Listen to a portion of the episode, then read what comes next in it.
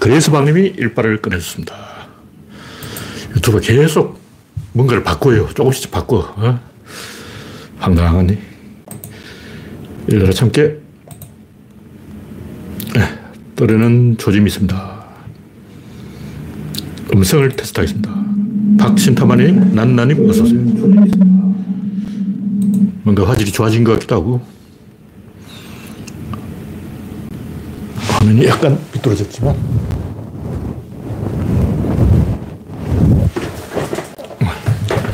제대로 된 걸로 하고. 엽서와수님, 이재경님, 리오 아저씨님, 반갑습니다. 오늘은 10월 17일입니다. 네, 17 좋은 숫자죠. 왠지 기분이 좋아지는 숫자입니다. 이번 주 주말은 엄청 춥다는 설이 있어요. 제가 보니까 내일은 아침 11도, 토요일 영상 5도, 와, 영상 5도면 다른 데는 영화로 나와요, 영화로. 와. 제가 그 윈디닷컴을 봤는데, 그 강원도는 영하의 영하. 강원도 원주 기온을 한번 보겠습니다. 토요일 0도, 와. 1도, 1도. 원주는 1, 원주가 1도라면 조금 이제 이 안흥 이쪽으로 가면 난리죠. 내촌 쪽으로 가면, 어, 분내면 쪽으로 가면 영하를 구경할 수 있겠습니다. 이상하게 2도밖에 안 떨어지네요. 오히려 강원도가 덜 추워. 네. 영하까지는 안 갈 모양이에요. 설악산은 아마 영하가 되지 않을까. 하여튼 주말에는 춥습니다. 파카를 꺼내시기 바랍니다. 네. 화질이 더 좋아졌나 보네요. 이유는 잘 모르겠지만. 네. 올리원님, 프란치스코님, 반갑습니다. 현재 19명이 시청 중입니다. 최근에 이상하게 알 수 없는 이유로 시청률이 조금 올라갔죠. 여기 이재명 덕분인가 해서 제가 어제 또 이재명 이야기를 조금 했는데 별로 조금밖에 안 올라갔어요. 1300. 이것도 적은 숫자는 아닌데 누구 때문에 많이 올라간지 아직 모르겠습니다. 이제 구독자는 3170명입니다. 구독자도 조금 늘었어요. 한동안 3140명이 머물러 있었는데 30명이 늘었어요. 최근에. 이게 아마 이재명의 단식 효과가 아닐까. 네. 스티브 오님, 박미희님, 반갑습니다. 현재 23명이 시청 중입니다. 여러분의 구독, 알림, 좋아요는 큰 힘이 됩니다. 화면에 이상이 있거나 음성이 고장이 나면 말씀해 주시기 바랍니다. 첫 번째 곡기는 윤석열 신당 좋지. 윤석열 신당을 한다는 소문이 있는데, 물론 저는 확률이 거의 0%라고 봅니다. 윤석열이 무슨, 무슨 신당을 하냐고. 신당을 하려면 정치력이 있어야 돼요. 정치력이 없기 때문에 윤석열은, 윤석열은 신당을 하라 해도 안 할 인간이야. 누가 총대를 메고 작업을 해야 되는 거예요.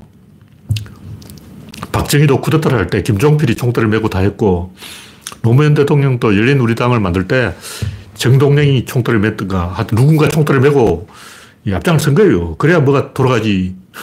윤석열이 앞장설 리는 없고, 왜냐면 현직 대통령이 정당을 창당한다는 건 말이 안 되고, 어쨌든 윤석열 신당, 이게 완전히 이 노무현 신당을 연상시키잖아. 어, 노무현 신당이 이 40석, 국회 의석이 40석으로 쪼그라들었는데도 탄핵을 거치면서, 어, 제1당이 된 거예요.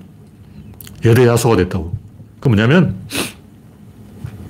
윤석열도 신당을 만들어.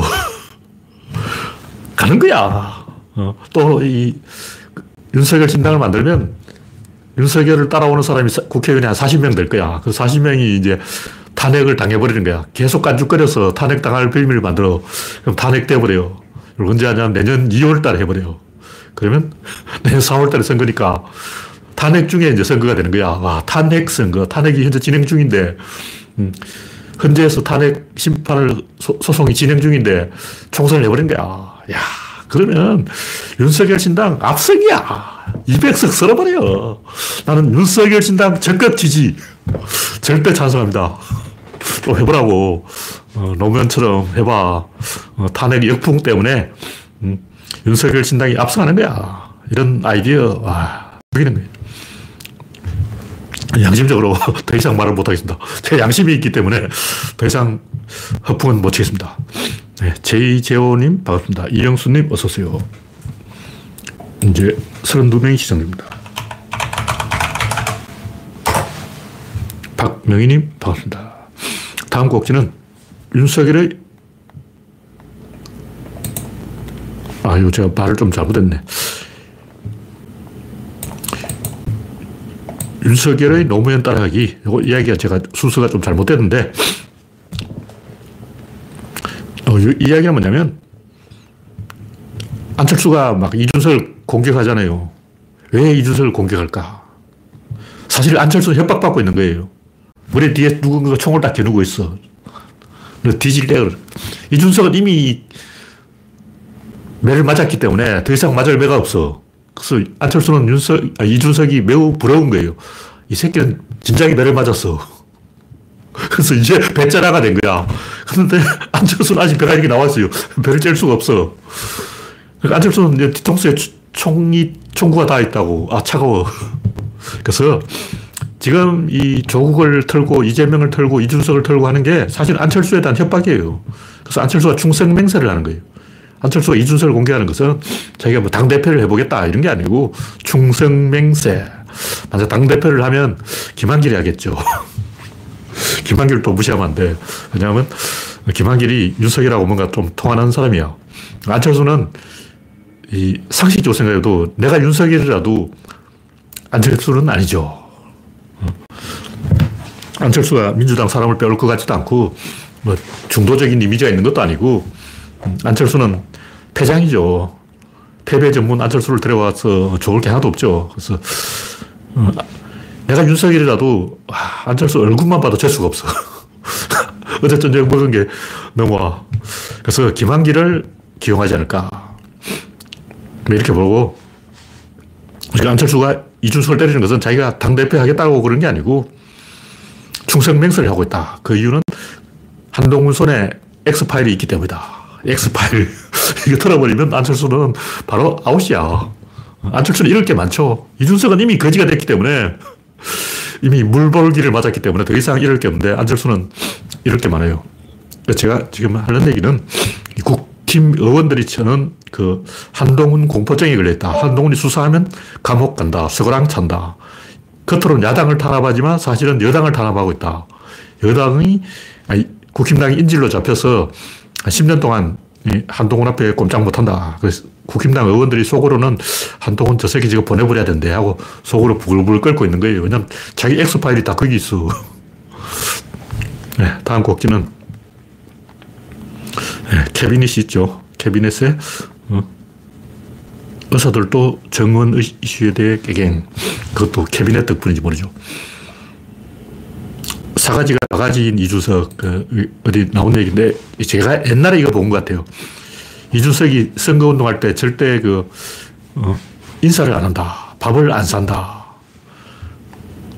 근데 제가 이 이야기를 듣고, 아, 갑자기 이준석에 대해서 급 호감이 생겼어요. 왜냐하면 저하고 비슷해. 제가 정치를 안 하는 이유가 대인 관계가 안 되기 때문에 사람 만나면 인사를 해야 되는데, 안면 인식 장애 때문에 저 사람 누군지 못 알아봐요. 그래서 스트레스를 받아. 인사를 해야 되는데 이걸 아는 사람인지 모르는 사람인지 잘못 인사하고 모르는 사람도 인사해서 개방신 당한 지 여러 번 있어서 트라우마가 있어요. 그래서 아, 이준석도 나처럼 트라우마가 있나? 대인관계가 안 되나? 안면인식 장애가 있나? 하여튼 이야기 들어보니까 나하고 비슷해. 나도 부모님 말 안 듣지. 나도, 나는 20대 때부터 부모님 말 안 들었어요. 어. 지역구 주민들이 계속 흉받다. 엘리베이터 안에서도 인사를 안 한다. 야, 이 나하고 비슷하네. 어. 회의하다가 중간에 뭐 중얼중얼 하면서 나가버렸다. 어르신들한테도 인사를 안 한다. 길거리에서 처음 본 사람한테는 인사를 잘한다. 이것도 저하고 비슷해요. 뭐 편의점 알바라든가 이런 모르는 사람한테는 부담이 없죠. 조금 아는 사람한테 부담, 부담이 있는 거예요. 하여튼 이 이준석에 대해서 어, 급 호감이 생겼어요. 사가지가 바가지인 게 아니고 이런 사람은 정치를 하면 안 돼요. 농객을 해야지. 제가 왜 정치를 안 하고 농객을 하겠냐고. 대인 관계 안 되니까 그렇지. 진중권도 똑같아요. 조국이라든가 유시민이라든가 다 장관은 한, 한 번씩 해먹었잖아. 왜 진중권은 장관을 못 해먹었을까? 제 생각에 진중권은 자기가 장관 시켜줘도 못한다는 걸 알고 있어. 시켜줘도 못하니까 화딱지가 나니까 씹는 거예요. 네, 다음 곡지는 이준석의 눈물. 하여튼 농객을 할 사람은 농객을 해야 되고 정치를 할 사람은 정치를 해야 되고 농객을 할 사람은 저처럼 이놈저놈 다 까면 되고 정치를 할 사람은 인사를 잘해야 되고 다른 거죠. 제가 이 이야기를 하는 이유가 뭐냐면 이준석은 이 진보를 해야 될 사람이야. 근데 이 사람에 대한 공포 때문에 보수가 된 거예요. 다시 말해서 이준석이 보수 꼴통이라서 보수하는 게 아니고 물론 박근혜가 찍어서 픽해서 보수를 하는 거지만 보통 이런 사람들은 그 대인 관계가 안 되기 때문에 특히 밑바닥을 아, 이 경험이 없기 때문에 삐뚤어진 거예요. 뭐냐면 80년대 뭐 버나루도 운동, 농활 운동, 위장 취업 이런 게 많았어요. 그래서 대학생들이 공장에서 일을 한 거예요. 그러다 보면 밑바닥 사람들을 겪어본다고. 제가 여러 번 이야기했지만 엘리트 지식인이라면 좀 교도소 갔어도 거기에 있는 사람들을 싹 제압해야 돼요. 내가 교도소에 갔어. 잡혔어. 여기 죄수들 쭉 앉아있어. 그럼 죄수가, 야, 임마, 너 뭐야, 이 새끼야. 이런다고. 쫄아가지고, 어, 저 대학생인데 이러면 안 되고, 야! 너희들 임마, 항소 이웃서 설대 내한테 이야기해. 반성문 내가 써줄게. 야, 앉아봐. 너 무슨 죄로 왔어? 내 반성문 너 써. 열장 써. 내가 다 불러줄게. 이러면, 아, 형님, 아, 형님, 제발 제 반성문 좀 대필해 주십시오. 제 항소 이웃서 좀 대필해서. 바로, 어, 다 장악해요. 대학생이 교도소에 가서 거기 전과자들한테 막 주눅 들어가지고 막 고개 숙이고 눈치 보고 화장실 앞에 구석탱이에 자고 이거는 대학생 자격이 없어. 그런 놈 대학 자격, 대학생 자격이 없는 거예요. 왜냐하면 걔들, 범죄자들은 진짜 글자를 몰라요. 진짜 무식, 무식해. 난 놓고 기억자도 못 써. 자기 이름도 잘 못 쓴다고. 자기 이름도 못 쓰는 놈이 뭐 항소, 이유서 이런 거 쓸 수 있나. 어, 법정에 출두해야 되고, 그, 또, 김주식이 그 자서전에 또 그런 얘기 나오는데, 김주식도 빵제비 하냐. 전과 6범이에요, 전과 6범. 김주식도 이 깜빵을 많이 드나들었기 때문에, 어, 깜빵에서 슬기로운 깜빵 생활을 했어요. 전과 6범이야. 깜빵이 어떻게 돌아가는지 알잖아. 그 김주식 같은 사람도 슬기로운 깜빵 생활을 하고 있는데, 만약 진중권이 깜빵이 가면 어떻게 될까? 내가 볼 때 바로 주눅 들어가지고 깨갱하고 화장실 구석대기 처박혀서 진실 짤 거야. 걔는 똥오줌 쌀래야. 바로 제압해야 돼요. 근데 밑바닥을 좀 겪어봐야 돼요. 저도 뭐 공장에서도 일을 해보고 뭐 안 해본 게 없기 때문에 밑바닥 사람을 제압하는 훈련을 좀 했어요, 제가. 그 의도적으로. 대전에 쪽제비파 부두목도 박살낸 적이 있는데 주먹질을 한 건 아니고 음, 호통을 친 적이 있어요. 하여간 그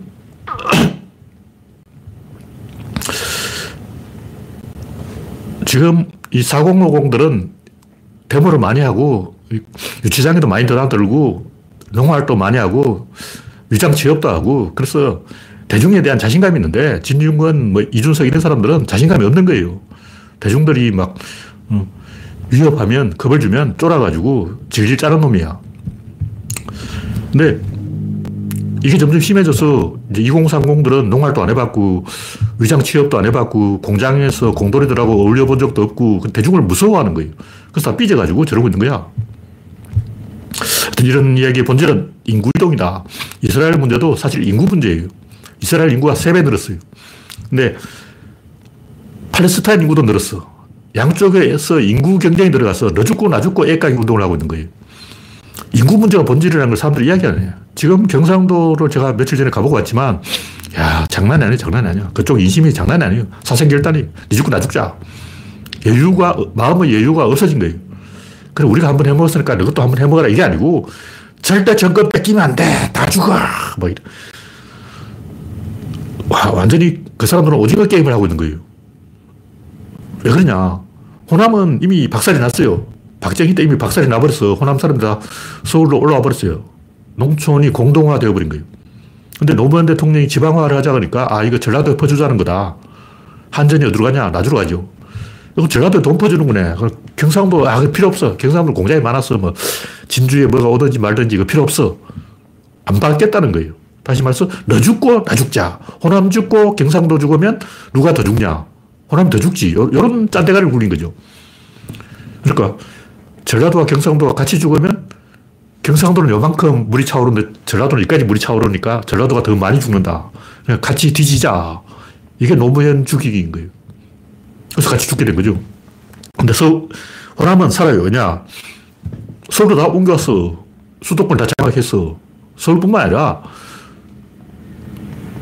수원부터 시작해서 경기도에 쫙 깔렸어요. 그래서 왜 이 경기도 지사가 우리가 이기냐? 옛날에는 못 이겼잖아. 지금 경기도 지사 선거를 하면 우리가 이긴다고. 왜 그러냐? 인구 구성이 변한 거예요. 인구 전쟁이라고. 근데 전라도는 이미 소멸됐기 때문에 더 이상 소멸될 것이 없고 경상도는 아직 소멸이 안 됐기 때문에 소멸의 공포에 빠졌다. 근데 한동훈은 외국, 인 노동자 200만을 데려와서 경상도 공장에 채워넣겠다. 지금 이러고 있는 거예요. 그럼 어떻게 되냐. 그건 대림역에 가보면 알 수가 있습니다. 네, 현재 56명이 시청하고 있습니다.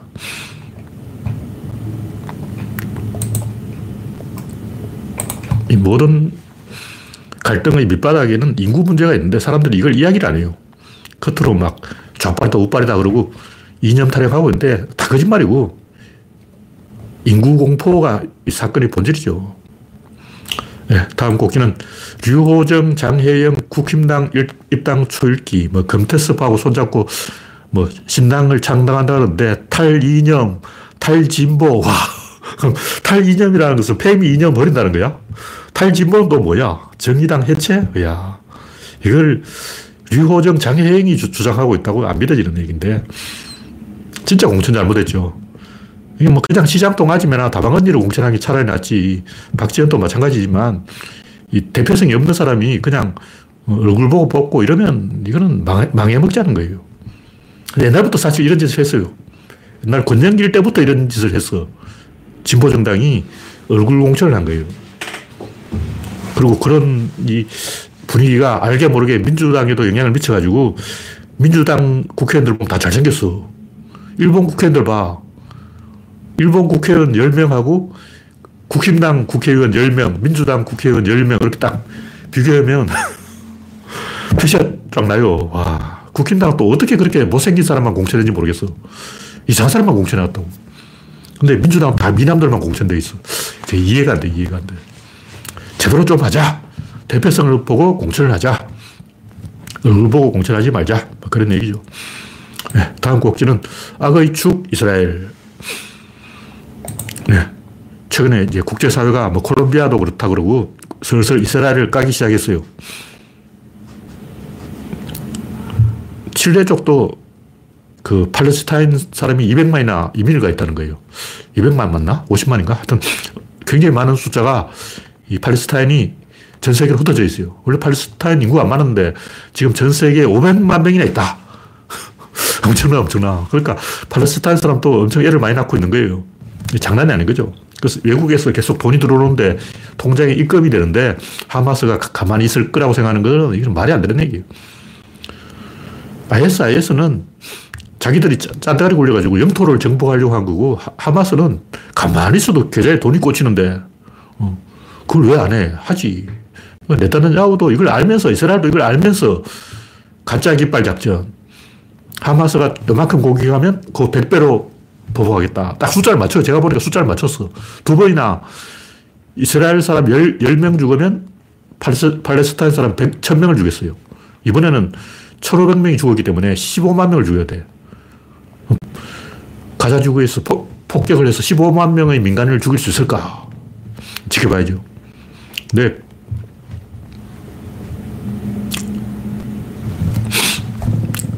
제가 하는 싶은 이야기는 그 네타, 네타냐후의 작전이 구조론에서 항상 이야기하는 동적 균형 요구라는 거예요. 그 절묘한 작전. 야, 이 양반이 이상하게 구조론을 써먹네? 제가 말한 동적 균형이 뭐냐면 민주당이 수박을 쫓아내면 안 된다. 이게 동적 균형이에요. 수박을 키워야 되는 거예요. 왜냐? 수박이 어디야? 충청도예요. 수박을 잘라내자. 이 말은 충청도를 버리자. 이 얘기인데, 이거는 선거 패배하자. 이 얘기 아니야. 무슨 얘기냐면 김대중 대통령하고 김종필이 손을 잡았죠. 수박하고 손을 잡은 거야. 그럼 김대중 대통령은 김종필이 수박이라는 걸 몰라서 손을 잡았을까? 아니에요. 알고 손을 잡은 거야. 수박 고마운 줄 알아야지. JP 덕분에 DJ가 대통령 된 거예요. 이건 인정을 해야 돼. 그러니까 우리가 수박을 잘 이용을 해야 된다. 이게 동적 균형이에요. 아슬아슬하게 일부러 밀당을 하는 거예요. 완충지를 놔두고 이렇게 확 먹으면 안 되고 이렇게 먹을 수 있지만 먹지 않는다. 상대방의 대마를 잡을 수 있지만 잡지 않고 끝내기까지 간다. 반집 차이로 이긴다. 왕창 이길 수 있지만 일부러 반집 차이로 이기는 거예요. 왜냐? 왕창 이겼다면 상대방의 기술을 알 수가 없어. 제 양반이 어떤 기술을 쓰느냐 모르는 거예요. 그럼 다음 판 또 알 수 없죠. 그러니까 일부러 달고 가면서 희망 공부를 계속 하면서 반집 차이로 이기면 그 사이에 상대방의 실력이 다 들켜버려요. 상대방이 갖고 있는 수단이 완전히 다 드러나 버린 거예요. 그렇기 때문에 일부러 수박을 키우고 일부러 아슬아슬하게 가는 거예요. 그러니까 네타냐후가 일부러 하마스를 키웠다. 이 얘기예요. 민주당은 어? 어차피 민주당 실력으로 200석 못 먹습니다. 그렇게 하면 안 돼요. 그냥 국민이 보기에 민주당 실력은 딱 150석이야. 그러니까 국민은 민주당한테 주고 싶은 숫자는 150석이라고. 여기서 더 먹으면 괜히 국힘 찍어요. 아, 지난번에 너무 많이 찍었다 이래가지고. 너무 많이 찍어주니까 말을 안 듣네. 이것들이 말을 안 들어. 이렇게 되는 거죠. 그러니까 네타냐후도 자기가 총리를 계속 해먹기 위해서 하마스가 작전을 선다는 걸 알면서 일부러 애를 먹이고 있다. 일부러 혼돈을 유발하고 동적 균형을 찾아가고 있다. 구조론을 써먹고 있다. 뭐 이런 얘기죠. 구조론 안 배워도 감각 있는 놈들은 다 써먹고 있어요.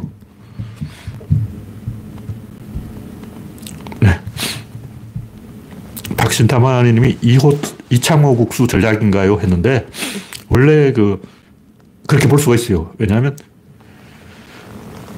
수싸움으로 가면 계산 싸움으로 가면 이창호가 이겨. 그러니까 자기가 잘하는 쪽으로 게임을 유도하는 거죠. 그러니까 뭐냐면 리스크를 줄이는 거예요. 그렇게 안 해도 이길 수 있는데 이, 번에 만방으로 이겨버리면 다음 판에 만방으로 지는 수가 있어요. 만방의 법칙. 그래, 리스크를 줄이, 줄이자. 최대한 줄이자. 이창호 기술이죠. 예. 유창혁은 그렇게 안 하고도 이기는데 다음 곡지는 새로운 것은 무죄다. 어떤 사람이 강남에서 내 가슴을 만져라 하고 퍼포먼스를 했다 그러는데 이게 공연 음란죄인가? 이런 데서 지성인과 일반인의 시선이 갈라진다. 뭐 이런 얘기고 제가 항상 하는 얘기인데 우리가 예술가라든가 연예인에 대해서는 조금 이 자유를 줘야 돼요. 관용을 베풀어야 된다. 일부러 그렇게 해야 돼요. 그냥 누군가 사고를 쳐야 돼. 안 그러면 발전이 없어요. 왜 우리나라 예술이 다른 나라에 뒤처질까? 사고 치는 놈이 없어서 그런 거예요. 일본 놈은 만화를 보면 완전히 소름 끼쳐, 소름 끼쳐. 우리나라는 귀기가 일본식 만화를 그리다가 이렇게 되잖아요. 만화 좀 그렸다고 조선일보 일면에 대해서 특별히, 야 만화가가 이런 짓을 하고 있다. 이렇게 조선일보가 만화가를 탄압해가지고 심지어 윤서인, 그 윤서인이 조선일보를 비판했다는 거 아니야. 와, 윤서인 입에서 조선일보 비판이 나오다니.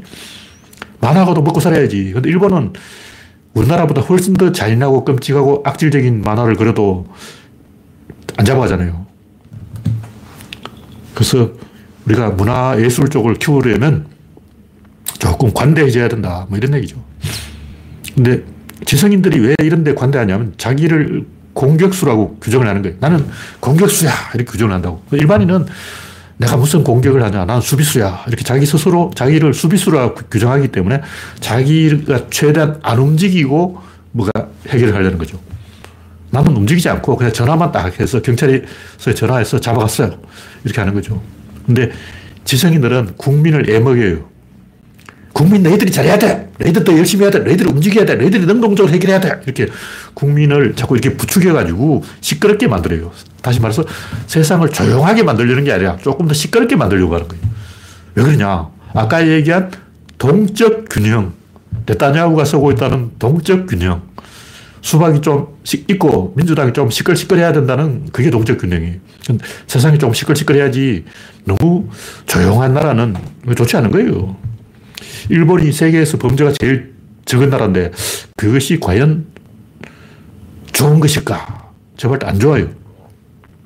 일본이 일제히 혐한을 한다거나 하는 것은 일본이 범죄가 없는 것하고 일맥상통하는 거죠. 그러니까 범죄가 없는 건 좋죠. 근데 혐한은 뭐냐고. 1억 3천 일본 인구가 한꺼번에 일제히 몰려가는 거야. 자민당이 독점해버리는 거예요. 개판되어버린 거예요. 일본이 발전을 못하는 것은 다양한 생각이 억압되고 있기 때문이고 그것은 모든 사람이 행동 통일을 하기 때문이고 그 때문에 범죄는 없어졌는데 그만큼 치러야 될 반대급부가 있다. 그런 얘기죠. 그래서 뭔가 사회가 좀 시끌시끌해야 되는데 어, 범죄자에 의해서 시끌시끌하면 안 되니까 이런 거나 해라. 뭐 가슴 만지기 퍼포먼스 이런 거는 괜찮아. 근데 뭐 탈주범이 나와서 시끌시끌하다. 이건 안 좋지. 은행 강도 때문에 시끄럽다. 이러면 안 좋지. 마피아 때문에 시끄럽다. 이건 안 되지. 그러니까 차라리 어, 가슴 만지기 퍼포먼스로 사회가 시끄럽다. 이런 거는 괜찮아. 아, 이런 거는 나를 안 방해요. 이왕 이 사회가 시끄러워야 된다고 하면 사회의 시끄러움 총량이 보존되어야 한다면 이런 걸로 시끄럽자. 그런 얘기죠.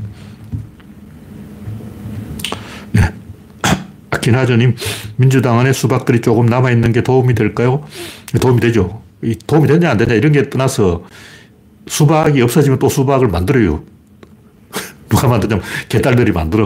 사라졌다고 치고 넌 수박이야 이렇게 만들어낸다고.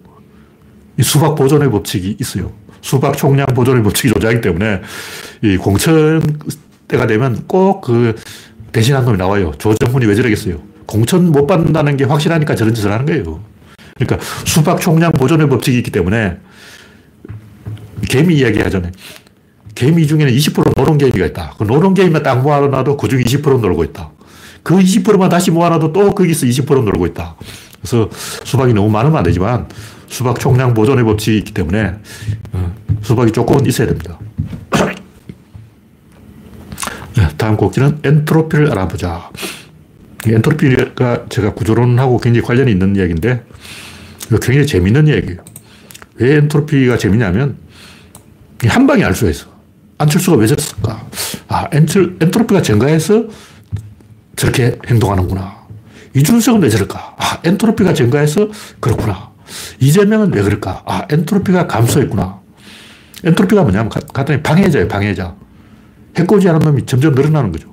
그러면 뭐 물건을 사놔도 여기에 뭐 녹이 선다거나 습기가 찬다거나 벌레가 기어 들어간다거나 뭐 기스가 난다거나 조금이라도 방해되지 뭐 방해가 안 되겠냐고. 더 좋아질 일은 없잖아. 방해자가 점점 늘어난다. 왜 늘어나냐? 간섭이 있으니까 늘어나죠. 원인과 결과 사이에 간섭이 있는 거예요. 간섭에 서 방해자가 늘어난다. 그럼 이재명은 왜 엔트로피가 감소했을까? 원래 방해자 늘어나게 돼 있어요. 검찰이 괴롭히지, 가족들이 괴롭히지, 이재명 주변 사람이 사고치지. 이재명의 이렇게 있어 걸 보면 항상 주변에 뭔가 괴롭히는 게 있어.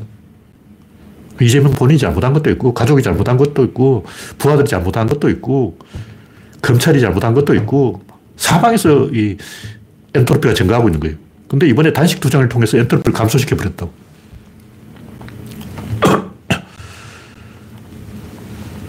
그래서 이재명이 이 차원을 높여버린 거예요. 점에서 움직이는 사람이 선으로, 선에서 움직이는 사람이 면으로, 면에서 움직이는 사람이 입체로, 입체에서 움직이는 사람이 유체로 이렇게 질적 도약을 할 때마다 엔트로피 감소가 일어납니다. 근데 이것은 자기 혼자 할 수 없고 외부에서 때려줘야 돼, 누군가.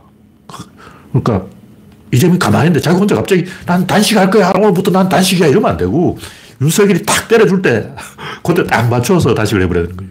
근데 윤석열이 날짜를 딱 잡아주고야 추석에 딱 맞게 추석 시즌에 딱 합쳐서 딱 맞게 날짜를 맞춰주니까 어, 정확하게 이렇게 딱 맞아서 임팩트가 생겨버린 거죠. 그러니까 이재명 지지율을 올려준 거는 한동훈하고 윤석열이라고. 그래서 외부에서 이렇게 물이 들어오는 거야. 자기 스스로는 닫힌 게 안에서는 절대 엔트로피가 증가할 수 없어요. 근데 엔트로피는 이런 식으로 직관적으로 1초 안에 상황 판단을 할 수 있기 때문에 이번 선거에 누가 이기냐, 누가 지냐, 엔트로피를 보고 판단하는 거예요. 사람들 이야기 들어보면 뭐 농객들은 뭐 개소리하고 뭐 이거 이렇고 저렇고 저렇고 막 다 거짓말이지. 음. 이준석이 뭐 저저저 김부겸이 민주당 대표로 나오면 어? 국힘당에 고전한다. 이건 새빨간 거짓말이에요. 근데 그렇게 거짓말을 아무리 해봤자 엔트로피를 아는 사람은 한 방에 깨, 깨버린다고. 김부겸이 민주당 대표가 되면 대구표가 오느냐고. 안 와. 그리고 대구표가 온다고 해도 우리는 대구를 안 건드리는 게 좋아요. 대구를 건드리는 건 안 좋아. 대구표 한 10% 먹겠, 먹겠다고. 어, 대구에서 어석한성 내겠다고 그래봤자 호남에서 더 나가요. 대구에서 10표가 오면 호남에서 20표가 나가. 그 계산이 안 되냐고.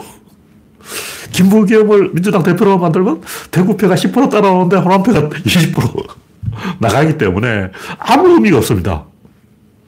그건 진짜 IQ가 0이에요, 0. 내가 광주 사람이라고 생각해봐. 내가 광주 사람인데 대구 사람한테 대표님 아, 여기 되냐고. 안 되지. 나라도 안 해. 근데 진짜 개념 없는 뭐 장예찬 이런 돌대가리들이 그 개소를 하는 거예요. 왜냐? 엔트로피를 몰라. 엔트로피가 뭐냐? 방해자야. 대구는 방해자라고. 그럼 모르겠냐고. 방해하잖아.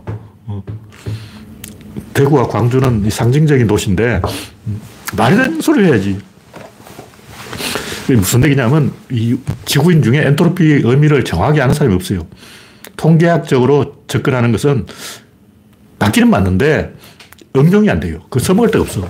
그걸 할 수 있는 것은 무한동력 아저씨한테 핀잔 주는 것밖에 없어.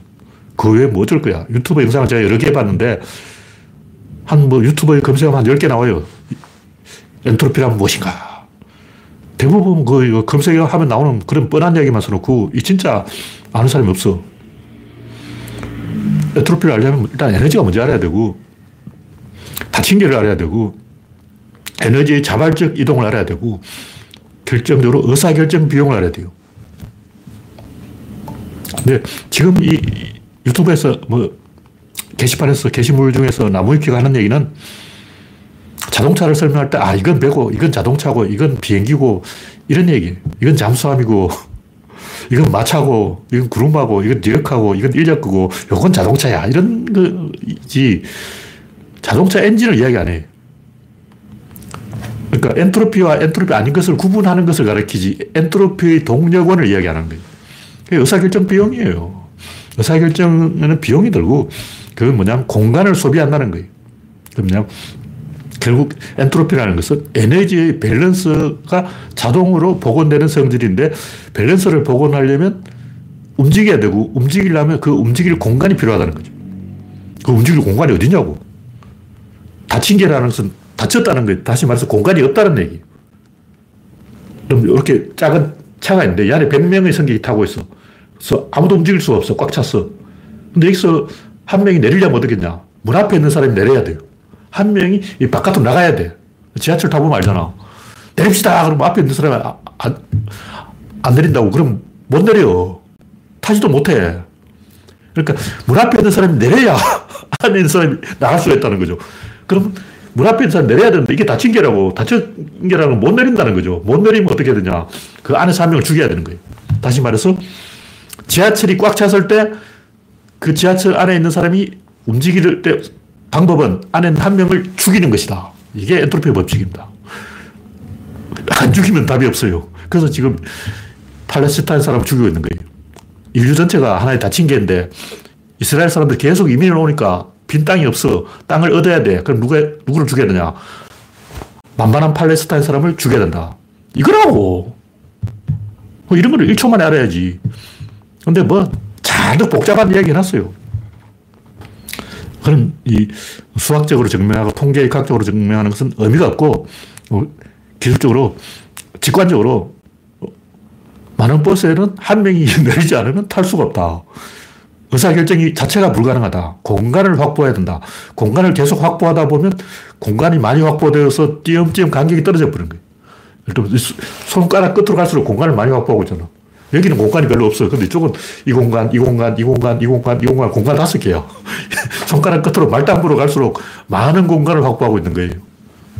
가운데를 낑겨 가지고 공간이 없어. 그래서 움직이지 못해. 말단부로 갈수록 이 공간을 확보할 수 있고 공간을 확보할 수 있는 방향으로 움직인다. 근데 이 유튜브 보면 전부 에너지는 방향성이 있다고 했지. 그 방향성이 뭔지 설명을 안 해. 그냥 방향성이 있다. 이거 말고 꽉 찬 데서 공간이 있는 쪽으로 이쪽은 꽉 찼고 이쪽은 텅 비었다 하면 꽉 찬 데서 빈 쪽으로 하는 거예요. 이쪽은 온도가 낮고 이쪽은 온도가 높다 하면 이쪽은 공간이 부족하고 이쪽이 공간이 널널한 거예요. 그래서 공기 분자가 두 개의 상자 중에 이쪽은 텅 빈 상자고 이쪽이 꽉 찬 상자면 이쪽에서 이쪽으로 가는 거예요. 왜 그러냐? 이 확률로 설명하는 것은 그냥 증명하려고 그러는 거고, 그건 수학적 증명이고, 의사결정에는 공간이 필요하기 때문에 공간을 찾아가는 거예요. 아무도 공간, 자기 공간을 안 내놔. 그 말은 뭐냐면, 이 우주를 구성하는 소립자들이 전부 자기가 필요한 이상의 공간을 확보하고 있다는 거예요. 무슨 얘기냐면, 이 소립자들이 계속 방향 전환을 하고 있다는 얘기예요. 다시 말해서, 우리는 그냥 소립자가 원자니까 있다고 생각하는데 그냥 있는 게 아니고 계속 이렇게 방향을 바꾸고 있어요. 이게 소립자의 서핀이라는 거죠. 서핀이라는 건 계속 방향을 바꾸고 있어. 그냥 있는 게 아니고 계속 이렇게 되다 이렇게 또 왔다 갔다 계속 이러고 이러는 거예요. 계속 이러다 보니까 공간을 계속 필요로 하고 공간을 필요로 하기 때문에 공간이 남아도는 쪽으로 이동을 하는 거죠. 이걸 아무도 이야기 안 해줘. 그래서 방해자가 감소하는 쪽으로 이동한다. 이런 얘기죠. 이런, 이, 진짜로 엔트로피의 진실을 알게 되면 굉장히 많은 예측을 할 수가 있어요. 뭐 주가가 어디로 움직이냐, 정당이 어디로 움직이냐, 정치판에 어디로 움직이냐, 사람이 어디로 움직이냐, 문화 예술이 어디로, 어디로 움직이냐, 뭐 뻔히 알 수가 있는 거라는 거죠. 네, 마지막으로 간섭 원리. 오늘 시간이 좀 남아도니까 구조론 이야기를 한 번 더 하겠습니다.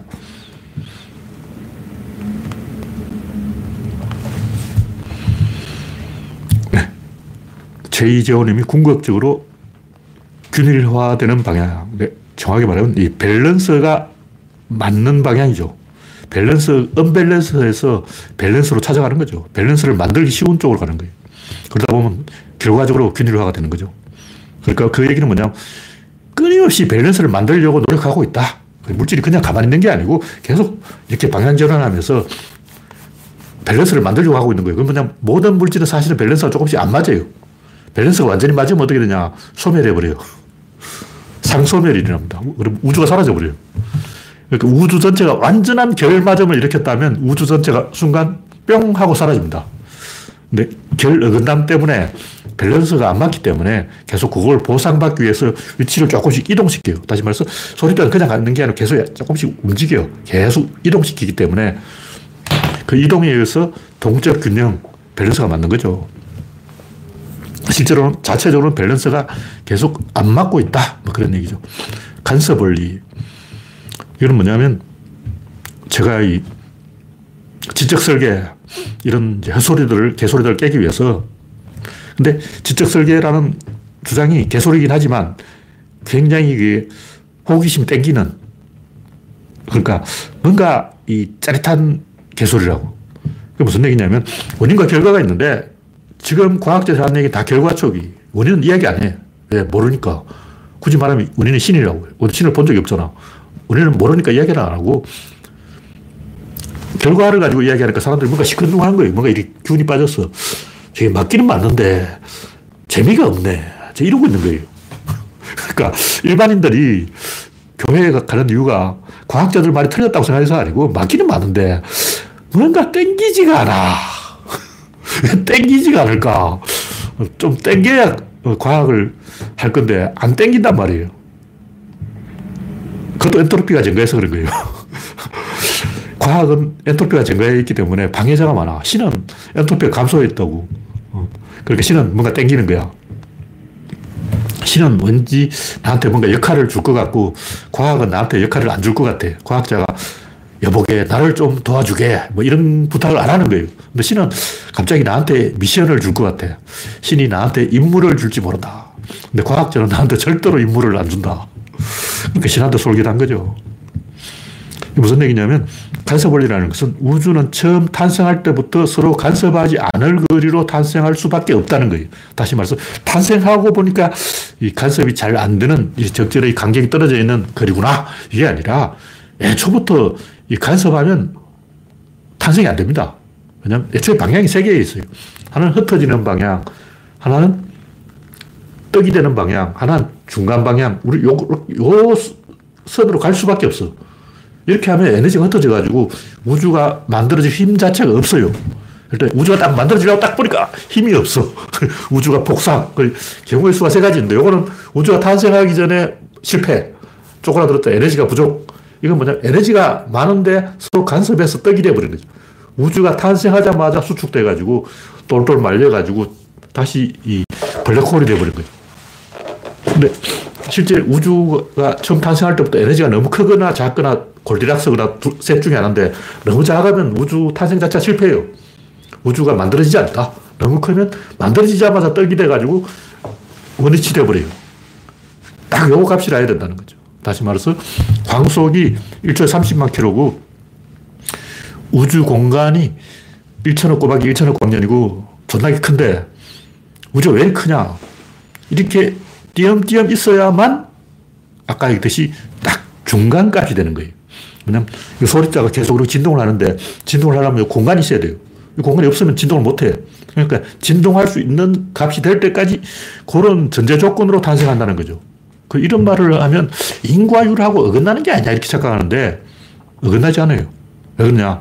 우리는 활을 쏘면 관역에 맞다. 여기 활을 쏘는 거, 여기 관역에 맞은 거예요. 여기 원인, 여기 결과. 이렇게 생각하는데 활 쏘기 전에 이미 정렬을 했어요. 그러니까 궁수가 관역을 딱 꼬라보는 순간, 겨누는 순간, 궁수와 활과 관역은 정렬을 한 거예요. 딱 궁수, 활, 관역 셋이 딱 정렬을 해버렸어. 그러면 범위가 정해져 버린 거예요. 세부는 확정되지 않았지만 범위는 정해졌다. 다시 말해서 화살이 관역에 맞을지 안 맞을지는 정해지지 않았지만 화살이 관역 쪽으로 쏘는 거예요. 아무데나 쏘면 운 좋게 하나가 맞는다. 이렇게 생각하는 건 굉장히 착각입니다. 그건 막 DNA가 변이가 일어나면 우연히 목이 길어지는 변이도 일어나고 목이 짧아지는 변이도 일어나고 안 그래요. 분명히 말하지만 길이는 목만 길어진 게 아니에요. 다리도 길어지고 심장도 길어지고 혈관도 길어지고 뼈다귀도 길어지고 다 길어진 거예요. 그러니까 만약 우연히 기린이 목이 길어졌다면 어떻게 목은 긴데 다리는 짧다. 어, 목은 존나 길어. 근데 다리는 또 존나 짧아. 그런 길이 있어야 되는 거예요. 근데 아무리 찾아봐도 목은 길고 다리는 짧은 길을 내가 본 적이 없어. 목이 길면 다, 다리도 길다. 코끼리도 그렇잖아요. 코만 긴 게 아니고 귀도 존나 커요. 코끼리 귀가 왜 그렇게 크냐고. 그렇게 안 커도 돼요. 일단 매머드. 매머드는 귀가 크지 않아요. 왜냐하면 귀가 크면 귀에 동상 걸려. 어, 매머드는 추운 데 살기 때문에 귀에 동상이 안 걸리려고 귀가 그렇게 안 큰 거예요. 그러니까 코끼리 귀가 커진 거는 커지는 쪽으로 유전자가 작동을 했기 때문에 방향성이 정해졌다고 생태적 지위를 찾아가는 거예요. 다시 말해서 DNA 변이와 생태적 주의가 서로 마주보고 서로를 향해서 달려가는데 이게 삑사리가 나서 어긋날 수도 있지만 이쪽을 찾아가는 것은 100%라는 거죠. 딱 정확하게 일치시켰다. 요거는 이제 지적 설계. 하나님이 딱 활을 딱 겨눠서 딱 섰다. 요건 지적 설계고. 존나 아무데나 막 쐈는데 운 좋게 관절이 하나 맞았다. 이거는 지금 과학자들의 생각인 거예요. 구조론은 뭐냐. 관역 쪽을 보고 쐈다는 거죠. 근데 맞는지 안 맞는지는 이건 운에 달린 거예요. 그리고 안 맞으면 맞을 때까지 쏩니다. 그러니까 언젠가는 맞게 되어 있는 거예요. 왜냐면 안 맞으면 계속 조금씩 각도를 틀어서 오조준을 해서 계속 어, 바꾼다고. 왜 안 맞냐? 왜 안 맞냐 하면 그것은 간섭 때문이라는 거죠. 근데 간섭의 크기를 알고 있어요. 어느 정도 간섭이 일어난다는 걸 알고 있기 때문에 그 간섭을 가나, 감안해서 오조준을 하는 거예요. 그러니까 궁수 활을 딱쏠 때는 딱 겨냥을 해서 쏘는 게 아니고 어, 지금 바람이 풍속이 몇, 어, 초속 몇 미터다. 풍속을 가늠을 해서 풍향을 가늠해서 쏜다는 거죠. 그래서 점점점 양쪽에서 범위를 압축시켜 간다. 그래서 우리가 사건을 파악할 때는 우리는 원인, 결과 두 개만 알고 있는데 여기다가 정렬 하나를 더 앞세워야 돼요. 정렬 다음에 원인 다음에 결과. 질, 입자, 힘, 운동자로 보면 질이 정렬을 시키고 입자가 원인이 되고 이 뒤에 결과가 오는 거죠. 그리고 이게 뭐가 있냐 간섭이 있어요. 그래서 정렬, 원인, 간섭, 결과 이렇게 가는 거지 그냥 원인, 결과 이 두 가지만 가지고 보니까 오판을 하는 거죠. 진실은 정렬, 원인, 간섭, 결과다. 그런 얘기입니다. 네. 오늘 이야기는 여기서 마치겠습니다. 참석해주신 75명 여러분 수고하셨습니다. 감사합니다.